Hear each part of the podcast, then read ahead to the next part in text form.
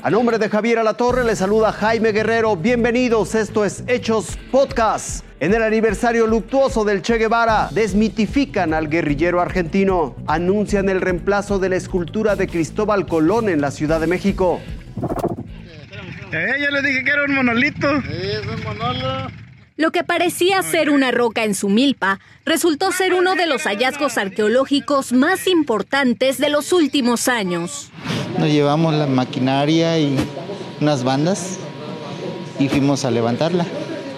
Y sí, nuestra sorpresa fue así, este, muy emocionante porque la fuimos levantando despacio y con la parte de, de la cabeza fue lo primero que se descubrió. Con ese entusiasmo limpiaban la figura de la que ahora se conoce como la doncella de Amajac, descubierta el primero de enero de este año en la comunidad de Hidalgo de Amajac, en Veracruz. Y ya la vimos, le digo, compadre, le digo, está grabada por abajo. Imagínense la emoción que sentimos, la verdad es, es impresionante, es indescriptible la verdad lo que sentimos. La figura tallada en piedra retrata a una joven que por su postura y atavíos podría ser de la élite gobernante huasteca. Por ahora, es una de las piezas centrales en la exposición La Grandeza de México en el Museo Nacional de Antropología e Historia, pero pronto cobrará aún más relevancia porque llegará al Paseo de la Reforma, donde estaba colocado el monumento a Cristóbal Colón. No es esta pieza, es una réplica. Las réplicas se pueden hacer de fibra de vidrio, pero pensamos que sería más idóneo hacerla también de piedra.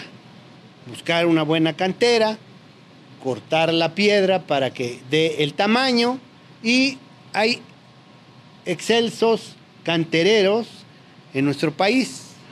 El INA va a tratar de que la réplica de la doncella de Mahac quede lista este mismo año, aunque se trata de un trabajo artesanal que requiere detalle. Mientras tanto, los pobladores de la Huasteca Veracruzana tienen listo el santuario para su doncella y preparan un gran festejo para conmemorar el primer aniversario de su hallazgo.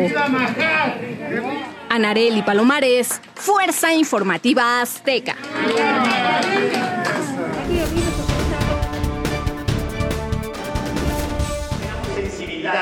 Por primera vez, la Cámara de Diputados conmemoró el aniversario luctuoso de Ernesto Che Guevara. Su rostro en los costados del recinto parlamentario atestiguaron la confrontación entre legisladores de Morena, PT, Movimiento Ciudadano y el PAN. En 57, en su propio diario de Sierra Maestra, Guevara confiesa que mató a sangre fría a muchos de sus compañeros de lucha. Castro lo puso al frente de la prisión de la cabaña. Guevara presidió durante la primera mitad de 1959 y hasta el 60 uno de los momentos más sanguinarios de la revolución.